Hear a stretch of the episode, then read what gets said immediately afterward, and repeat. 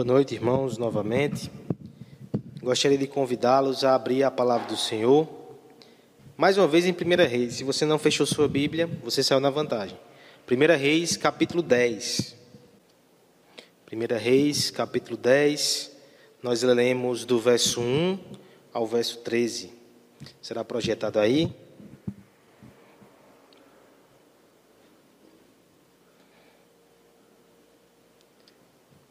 É tempo de espantar-se. 2020 certamente vai ser um ano que entrará na história. Uma doença que faz com que Olimpíadas sejam canceladas. Ruas comerciais fiquem desertas. Igrejas baixem as suas portas. Famílias sejam afastadas. Ainda que você desconfie de ênfase ou ângulo que a mídia possa estar colocando, espantoso seria se você não se espantasse nessa situação. É tempo de espantar-se. Espantar-se também com as, os gestos e as atitudes que brotam no meio desse cenário. Algumas nos encantam, outras nos envergonham. Nós nos espantamos quando percebemos o egoísmo aflorado, e a insensatez manifestada. Mas também nos impressionamos quando enxergamos a solidariedade, mesmo em tempos de instabilidade. Mas eu quero falar com você nessa noite sobre um espanto que não começou nesse ano. Eu quero te falar sobre algo que deve nos espantar e continuará nos espantando mesmo depois que essa pandemia passar. Não é uma novidade, mas deve ser encarado com olhos brilhantes, com olhos de quem enxerga coisas novas todos os dias. Talvez nós estejamos assustados e espantados demais com o mundo ao nosso redor e estamos perdendo o foco daquilo que é mais admirável em todo o universo. Vamos à palavra de Deus, vamos ler o texto e nós iremos focar exatamente nesse conhecimento que deveria espantar o nosso coração, não só hoje, mas todos os dias da nossa vida. Diz assim a palavra do Senhor: Tendo a rainha de Sabá ouvido a fama de Salomão com respeito ao nome do Senhor, veio prová-lo com perguntas difíceis. Chegou a Jerusalém com muito grande comitiva, com camelos carregados de especiarias e muitíssimo ouro e pedras preciosas. Compareceu perante Salomão e lhe expôs tudo quanto trazia em sua mente. Salomão lhe deu resposta a todas as perguntas, e nada lhe houve profundo demais que não pudesse explicar. Vendo, pois, a rainha de Sabá toda a sabedoria de Salomão, e a casa que edificara, e a comida da sua mesa, e o lugar dos seus oficiais, e o serviço dos seus criados, e os trajes deles, e os seus copeiros, e o holocausto que oferecia na casa do Senhor, ficou como fora de si. E disse ao rei: Foi verdade a palavra que a teu respeito ouvi da minha terra, a respeito da tua sabedoria. Eu, contudo, não cria naquelas palavras até que vim e vi com meus próprios olhos. Eis que não me contaram a metade. Sobrepujas em sabedoria e prosperidade a fama que eu vi. Felizes são, felizes os teus homens, felizes esses teus servos, que estão sempre diante de ti, que ouvem a tua sabedoria. Bendito seja o Senhor teu Deus, que se agradou de ti para te colocar no trono de Israel. É porque o Senhor ama Israel para sempre, que te constituiu rei para executar juízo e justiça.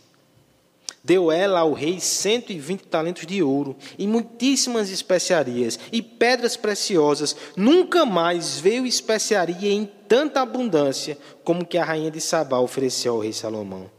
Também as naus de Irão, que de Ofir transportavam ouro, traziam de lá grande quantidade de madeira de sândalo e pedras preciosas. Desta madeira de sândalo fez o rei baluastres para a casa do Senhor e para a casa real, como também harpas e alaúdes para os cantores. Tal madeira nunca se havia trazido para ali, nem se viu semelhante madeira até o dia de hoje. O rei Salomão deu à rainha de Sabá tudo quanto ela desejou e pediu, afora tudo que lhe deu por sua generosidade real. Assim, voltou e se foi para a sua terra com os seus servos. Vamos orar pedindo ao Senhor que nos ajude a entender esse texto e enxergar nele a glória que deve espantar o nosso coração.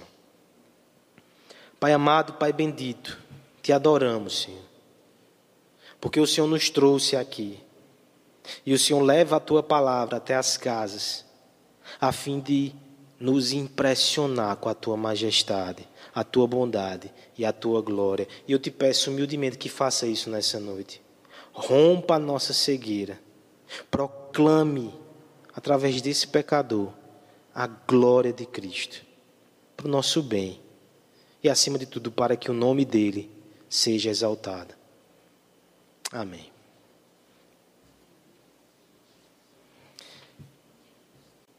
Talvez você tenha olhado para esse texto e não tenha percebido tamanho espanto, tamanha glória.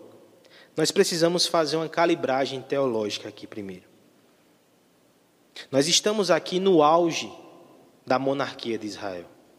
O livro de 1 Reis, ele mostra exatamente o início dele, a transição do grande rei Davi para o grande rei Salomão. E esses dois homens, segundo os teólogos bíblicos, eles apresentam o apogeu do reino de Israel. Ninguém fora como eles neste período. Especificamente o capítulo 10 é um texto que está no topo desse processo. Ele é o auge. Porque nos primeiros capítulos Salomão assume e ele coloca a casa em ordem. Ele mata alguns inimigos internos à lei de Davi para pacificar o reino. Ele constrói e dedica o templo ao Senhor. Ele faz até alianças admiráveis pelo impacto geopolítico, como a aliança que ele faz com o Egito. Depois disso tudo, nós temos o capítulo 10 aqui, demonstrando como este rei era admirável e glorioso. A partir do capítulo 11, que é o texto que segue, começa a decadência no próprio Salomão que por fim vai redundar na divisão das tribos de Israel. Mas o capítulo 10 não. O capítulo 10 é o auge. E eu quero que você encontre assombro comigo neste momento, porque quem era esse povo para chegar nessa situação aqui? O povo de Deus, o povo de Israel, começou com um homem só, Abraão, que foi tirado da terra de Ur dos caldeus e foi peregrinar na terra que o Senhor prometera, mas Abraão e os seus filhos foram peregrinos, eles não possuíram a terra. Depois, esse povo foi levado para o Egito como escravo por 400 anos. Cresceu, mas debaixo de opressão. Não era uma nação. Vagou pelo deserto 40 anos. Finalmente entraram na terra prometida conseguiram algumas vitórias, mas ainda, havia tanto por fazer. Mas na época do rei Davi, finalmente eles derrotaram os maiores inimigos daquele instante, que eram os fariseus. Davi organizou a vida política e administrativa, ele instalou Jerusalém como capital, ele organizou tudo. E depois, com seu filho Salomão, finalmente, Israel que do nada surgiu pela graça de Deus, se tornou uma nação reconhecida diante das outras nações. Mas eu quero que você perceba que diante de tantas coisas impressionantes, diante dessa virada geopolítica que aconteceu somente pela graça de Deus, o que mais assombra, o que mais espanta e o que mais causa admiração nesse texto não é o povo, não é a nação, é o próprio rei. E aqui nós temos uma verdade profunda que a rainha de Sabá nos ensina. Ela nos ensina que muitas coisas podem chamar a nossa atenção, mas acima de tudo, nós devemos perceber a majestade e a glória do Rei. E nós, que como lemos na liturgia, conhecemos aquele que é maior do que Salomão, o filho de Davi, Jesus Cristo nós também devemos nos espantar, mas não com as coisas desse mundo, com as enfermidades. Nós devemos nos espantar. Em primeiro lugar, nos versos 1 ao verso 7, com a singularidade do nosso rei. Nós devemos nos espantar, em segundo lugar, com o privilégio de ser o seu povo, versos 8 e 9. E por fim, já é tempo de nos espantar também com a nossa resposta anêmica. Nos versos 10 ao verso 13 nos confrontará com essa verdade. É tempo de nos espantar. Em primeiro lugar, já é tempo de nos espantar com a singularidade desse rei. Verso 1 ao verso 7, nós temos essa verdade na Escritura. O que é que faz o trânsito parar? O decreto de isolamento social? O que é que faz o trânsito parar? Talvez o medo, as pessoas não se locomovem tanto assim. Mas há um dito popular que costuma dizer que a beleza também faz o trânsito parar. No entanto, o que nós enxergamos aqui nesse texto é uma beleza, uma majestade que não faz o trânsito parar. Ele gera trânsito para si. De algum modo, essa mulher, a rainha de Sabá, ela se destaca do seu local, mais de dois mil quilômetros no deserto. Possivelmente ela vivia na Arábia. E ela vem para conhecer esse rei. O que é que esse rei tem que faz com que outro monarca, que não lhe é inferior, tenha tamanha admiração e curiosidade? Nós vemos aqui nesse texto que a fama de Salomão o precedia. Ela ouviu falar sobre a sua sabedoria. E veja que específico, o verso 1 vai dizer: ouviu a fama de Salomão com respeito ao nome do Senhor. Era mais do que um conhecimento humano, havia algo de divino naquele conhecimento. Ela mesma ouviu sobre isso e ela vem para tirar essa dúvida. De fato, nós lemos aqui no início, pouco antes, que a sabedoria de Abraão é dom e é dádiva de Deus. Nós não lemos aqui, mas você pode conferir em casa depois, em 1 Reis 4, 39 a 34, que esta sabedoria, a palavra de Deus vai chamar de larga inteligência. E vai dizer que ela é abundante como as areias do mar. Este homem dominava sobre todos os conhecimentos da criação. Não havia ninguém que se comparasse a ele. A expectativa e a postura da rainha de Sabá era compreensível. Ela traz para eles questões difíceis, possivelmente questionamentos filosóficos profundos, questões que atormentavam a sua alma. E ela imaginou: se há alguém que pode me responder, é este rei chamado Salomão. Interessante que os versos 2 e 3 vai dizer que ela deposita diante dele todas essas expectativas e elas não são frustradas. Salomão age com naturalidade, como se não houvesse questão difícil para ele. O verso 3 vai dizer exatamente isso. Respondeu todas as perguntas e não havia nada que fosse profundo demais para ele. Qual o impacto que esse rei causou então nela? O verso 4 vai dizer que ela observou a sabedoria de Salomão, mas não só isso como mulher atenciosa, ela volta-se para os detalhes daquela cena. Ela observa a casa, o palácio que ele edificou. Ela observa a comida da sua mesa, os seus oficiais onde sentam, os seus servos. Ela observa os trajes deles, os seus copeiros. Ela observa Salomão oferecendo holocausto, prestando culto a Deus. E veja o que é dito no final do verso 5. Ela ficou como fora de si. Muita sabedoria, muita majestade, muita glória. E por favor, não esqueça que esta mulher não era qualquer pessoa. Ela era alguém que estava acostumada a ver coisas assim. Ela era a elite do seu país, uma monarca mas ela ficou como fora de si, diante de tudo que viu.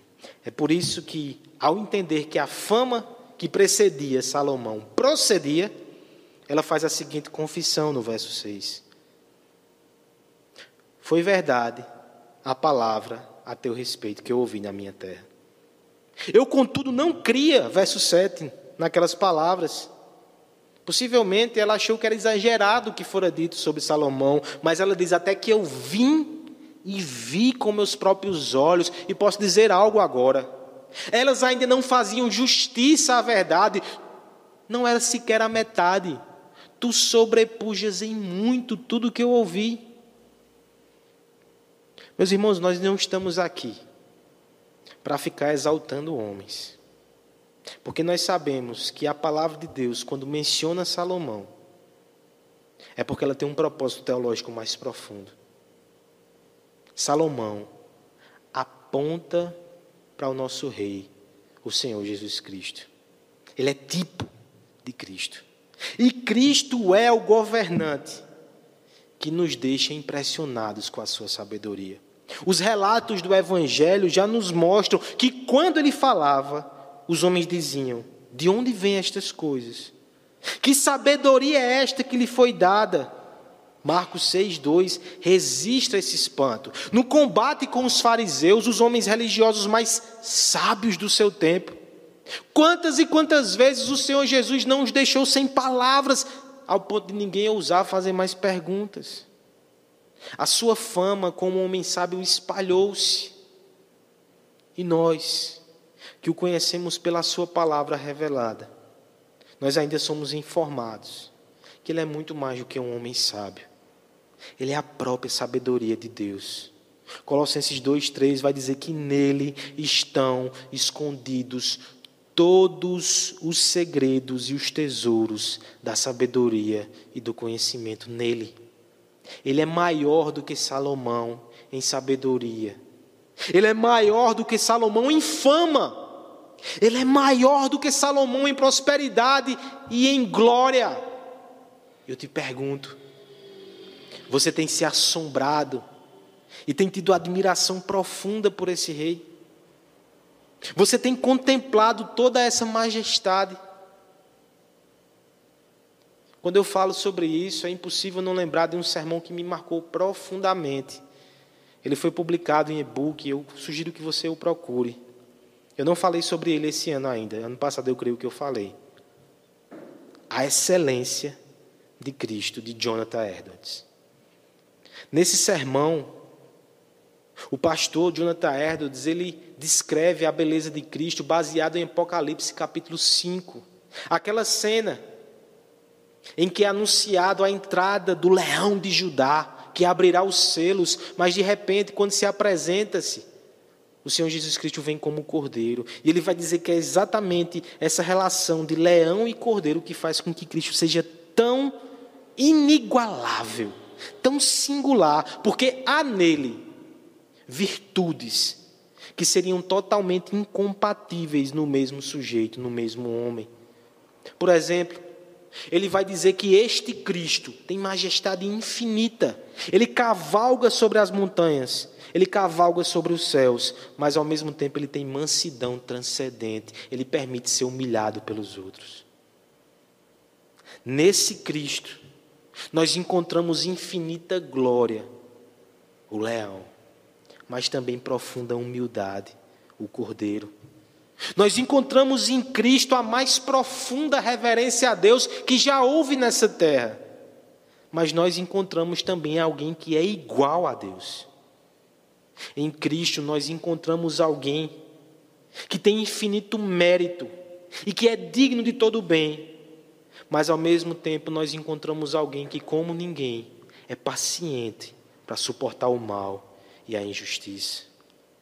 Nós encontramos em Cristo alguém que tem um espírito supremo de obediência e ao mesmo tempo é aquele que domina sobre céus e terra. Nós temos alguém que é transcendente, mas também alguém que está perto, que tem condescendência para pecadores. Nós encontramos aquele que é justiça inflexível, mas também é misericórdia acessível aquele que tem sabedoria para deixar os sábios desse mundo boquiabertos, mas tem a simplicidade de comunicar-se com crianças. Esse é o nosso Cristo. Ele é singular. Ele é o Rei incomparável. E aqui eu me lembro de uma ilustração que eu vi certa vez do pastor Joel Bick, onde ele mencionava um homem que, por problemas de saúde, acabou perdendo a sua visão. E este homem estava prestes a casar, quando tomou conhecimento de um procedimento que poderia fazer com que sua visão fosse recuperada. E ele optou por fazer o grande teste somente no dia do seu casamento. Ele fez a cirurgia, mas ele ficou de olhos vendados. Ele preparou tudo para que a primeira coisa, ou na verdade pessoa que ele visse, fosse a sua noiva que ele tanto amava. Então chegou o grande dia. Com a cirurgia já realizada, aquele homem com os olhos vendados, a sua amada foi entrando ele foi a aguardando. E quando finalmente ele sentiu o toque das suas mãos, ela tirou a venda dos seus olhos. E aquele homem, vendo aquela imagem, ele disse: Minha amada, você é ainda mais bela do que eu imaginei. Você é muito mais bela do que eu imaginei. Essas palavras nos fazem lembrar o que a rainha de Sabá disse. Salomão não disseram metade que tu eras. E eu tenho certeza que todos esses exemplos não se compararão à nossa sensação no dia que finalmente nós enxergarmos o nosso Cristo, porque somente tateando, somente ouvindo sobre os seus atributos, o nosso coração já é tocado. Imagine o espanto e assombro que vai ser no dia que contemplarmos a sua face bendita. Nem metade nos foi dito da sua beleza, da sua majestade da sua glória. Irmãos, é tempo de nos espantar com a singularidade do nosso Rei. Todas as sensações de deleite que nós temos são pequenas comparadas a que teremos quando o conhecemos. A fugaz centelha de prazer que areja o nosso coração quando contemplamos a beleza nessa terra. A breve sensação de completude e paz que nós temos quando finalmente nós conseguimos respostas para questões difíceis. A momentânea explosão de contentamento que é revelada nos raros momentos em que encontramos justiça e bondade aqui nessa terra. Nós somos sedentos por experiências assim. E nós tateamos o mundo todo. Nós pagamos o preço do cansaço para obter pequenas doses de tais experiências. Mas bem perto de nós está o homem Deus, está Jesus Cristo, e nele todas as virtudes transcendentes estão conectadas de forma harmônica e de forma permanente. Como não contemplar o nosso Rei com espanto? Como não abastecer o nosso coração com esse santo encantamento? Irmãos, Deus fez o mundo parar. E será que uma das misteriosas razões e motivos por trás desse ato não é para que a gente sente e contemple a beleza do nosso Cristo? Você tem aproveitado assim os seus dias? Quando chega no final do dia, sobre o que você conversa com a sua família? Quais são os espantos que você transmite?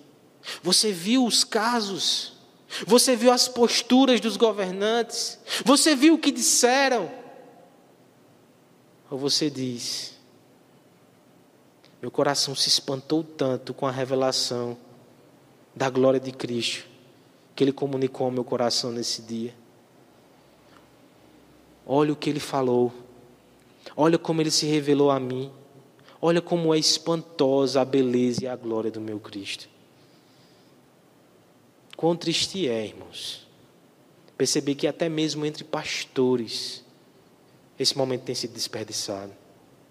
Olham tanto para os reis da terra, e deixam de proclamar a beleza e a glória do Rei que é incomparável. Este é o momento para anunciar o nosso Rei, a nossa esperança, a glória do povo de Deus, o nosso Senhor Jesus Cristo. Não desperdice. Impacte a sua casa, a sua família, o seu coração e o mundo com esse conhecimento. Ele é o Rei incomparável. Deus te fez parar também amigo que nos acompanha pela internet, para ouvir falar sobre esse rei. Eu estou me referindo a você que não pisava na igreja, agora no conforto do seu lar, evitando julgamentos. Você tem ouvido a palavra de Deus, e eu me alegro com isso.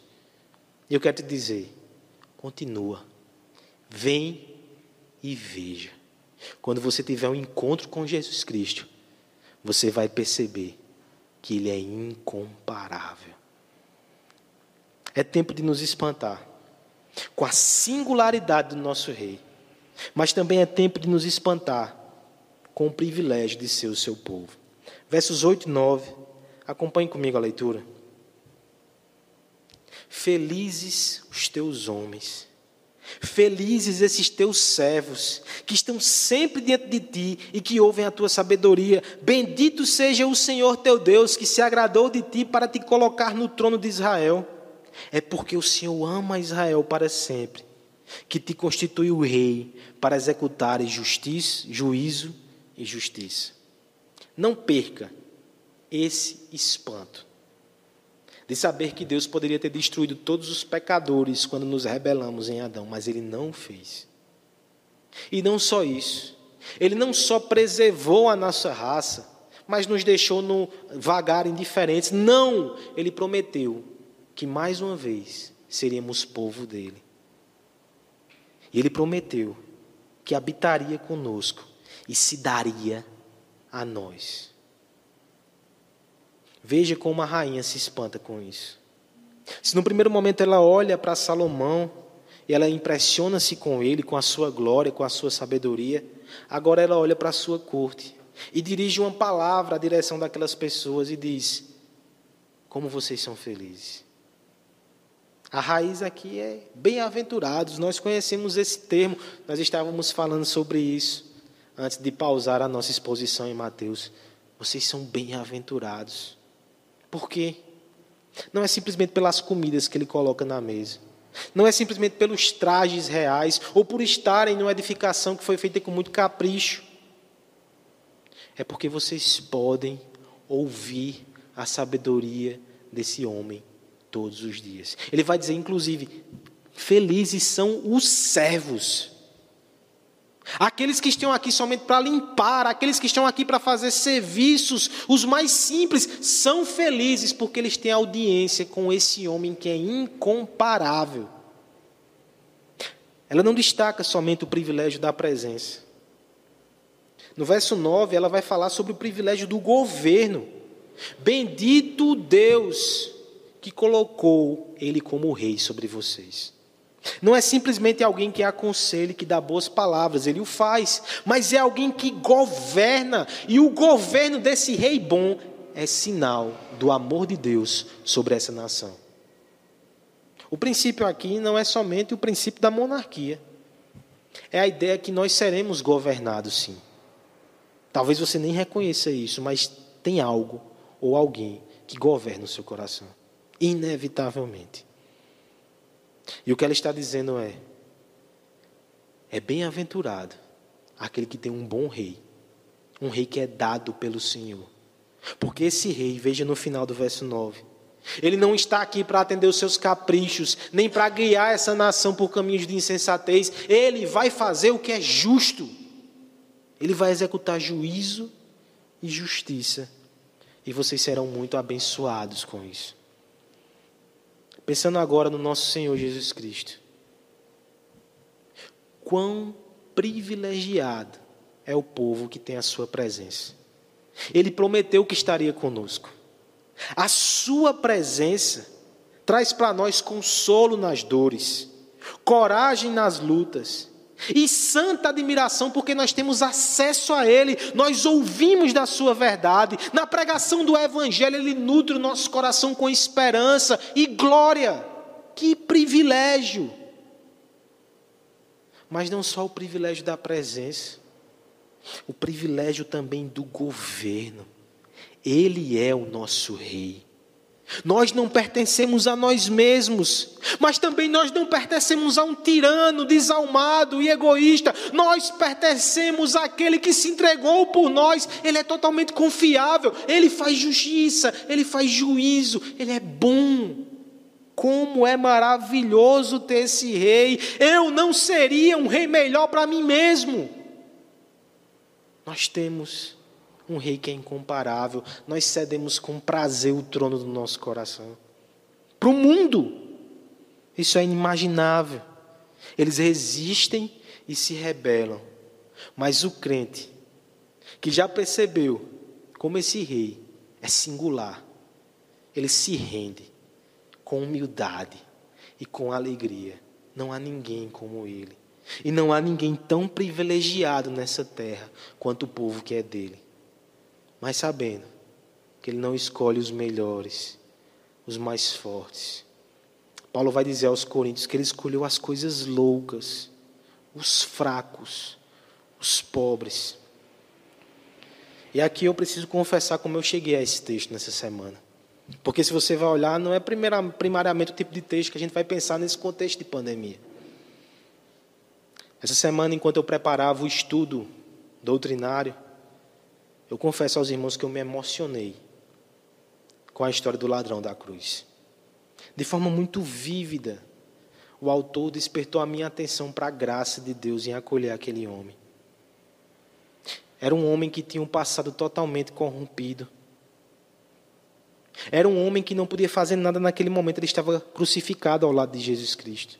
Era um homem que não podia trazer garantias de serviço ou de dádivas no futuro para o reino de Deus, ele morreria. Era um homem que se dirige ao Senhor Jesus Cristo no dia da sua maior luta e agonia. No dia que o Senhor Jesus Cristo enfrentava o próprio inferno para nos salvar. O Senhor Jesus Cristo que suportou tudo como ovelha muda, que silenciou-se diante das ofensas dos religiosos, dos soldados, de quem escarnecia. Ele ouve a voz daquele ladrão indigno. Lembra-te de mim quando chegares no teu reino. Ele ouve, ele acolhe. Ele diz: Ainda hoje tu estarás comigo. Que rei incomparável. É o rei que não rejeita pecador algum. É o rei que não nos rejeitou. É o rei que nos acolheu. É o rei que nos fez o seu povo, sua noiva, sua herança. Que rei incomparável. Já é mais do que tempo de nos espantarmos com o privilégio de ser o seu povo. As grades de pecado que trancafiavam a nossa esperança foram removidas, porque um dia o cavalheiro da pureza veio ao nosso resgate, nos fez sua noiva e nos fará pura, adornada e preparada para o casamento. A nossa pobreza ela nos impedia de adquirir com recursos próprios a entrada no reino da bem-aventurança. Mas o próprio rei se fez pobre por nós, nos deu a sua riqueza e transformou mendigos em filhos. Mesmo com tanta graça, por tanto tempo, nosso coração resistiu ao convite da vida eterna. Mas mesmo ali, o amante divino também triunfou. Ele não somente lembrou-se de nós, mas ele conquistou a nossa afeição, se fez lembrado e desejado e nos atraiu com laços de amor eterno. Ele gravou o nosso nome no seu peitoral, enfrentou o inferno por nós e nos adotou na sua família e nos inseriu no seu reino de paz e bem-aventurança. Nós somos dele. Esse privilégio, doença nenhuma poderá tirar. Esse privilégio, não pode ser detido por decreto federal, estadual ou municipal. Essa é uma palavra de consolo para você. Porque o privilégio de se reunir como povo de Deus, por hora, nos foi suprimido. Nós entendemos as razões, mas nós nos entristecemos. Mas o privilégio de fazer parte do povo de Deus jamais será arrancado de você, onde você está sozinho ou com a sua família, você pertence a Deus e Ele é seu. O Senhor Jesus Cristo está aí com você, lhe amparando. E você pode e deve glorificá-lo aí onde você está. Ninguém nos separa desse rei, ninguém nos afasta desse reino. Ele triunfa. Mesmo aqueles que forem tocados pela morte, eles serão transplantados, transplantados para o reino de amor, como aconteceu com aquele ladrão da cruz. Este é o nosso reino, e este é o nosso privilégio. Estaremos com ele na vida ou na morte. Se você que está nos ouvindo ainda não faz parte desse reino, apegue-se ao exemplo da Escritura e diga: Senhor, lembra-te de mim.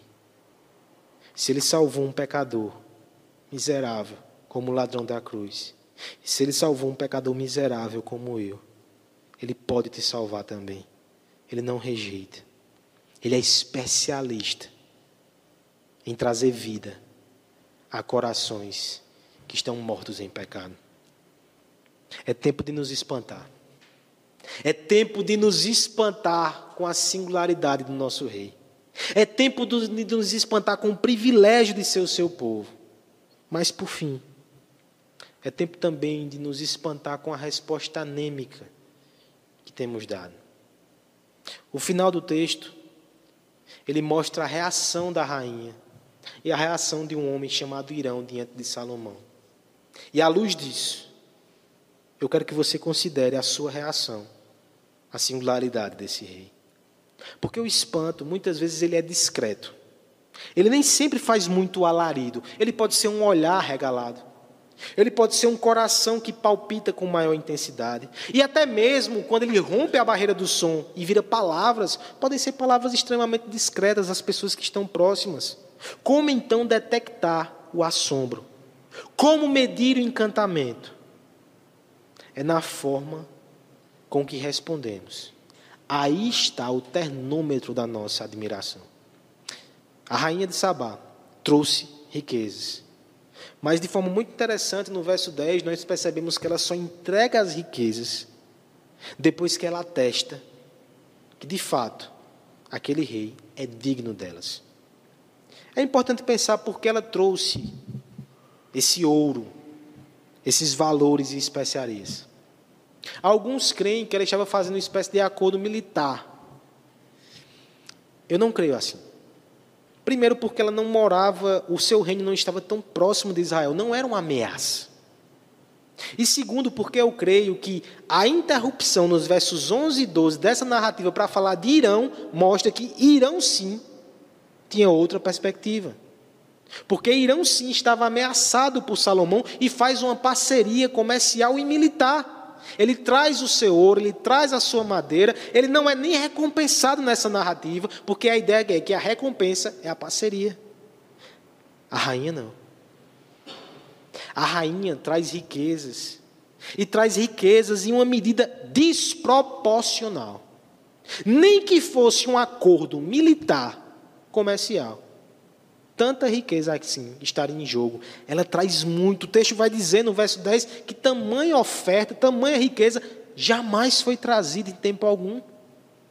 Ao mesmo tempo, vejo o fechamento no verso 3. Salomão também dá riquezas a ela, mas além disso, dá tudo o que ela pede. Nós temos aqui algo que vai muito além da relação comercial. Nós temos alguém aqui que, diante da grandeza e da glória daquele rei, ela teve que responder. E respondeu com tudo que tinha. Eu creio que essa ênfase na grande quantidade é para dizer, não foi algo que ela fez com recursos que não lhe faziam falta. Ela trouxe muitas, muitas riquezas.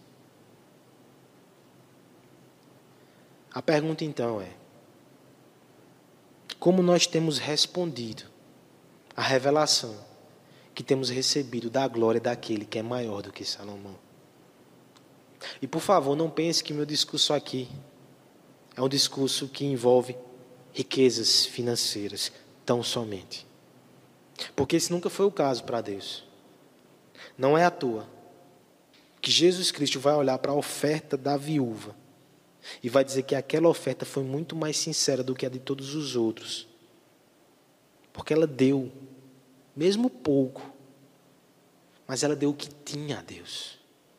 E dar o que tem a Deus é entregar a nossa vida, o nosso fôlego, o nosso esforço a Ele.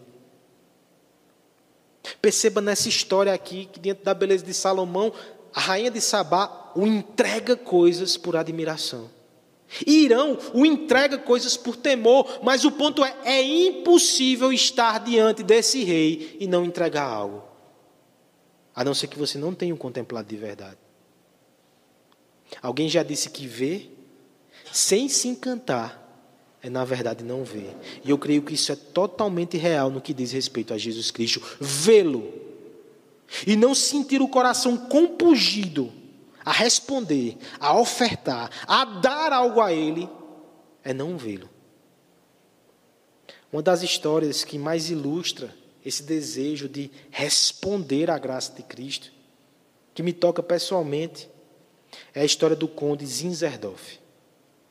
Esse homem foi conhecido na história da igreja por ser aquele que estava à frente dos irmãos moravianos.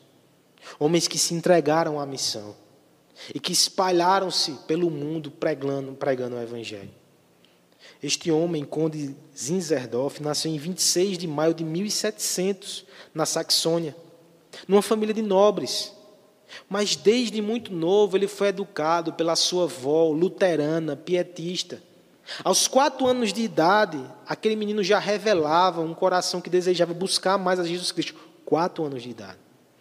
Aos dez anos de idade, ele entrou na escola pietista de Halle e ali formou com seus colegas a ordem Grão de Mostarda, uma ordem que falava sobre evangelizar o mundo.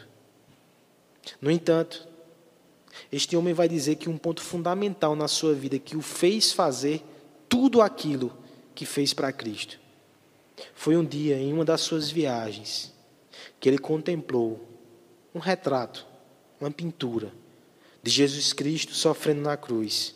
E tinha nesse, nessa obra o dizer assim: Eu fiz tudo por ti.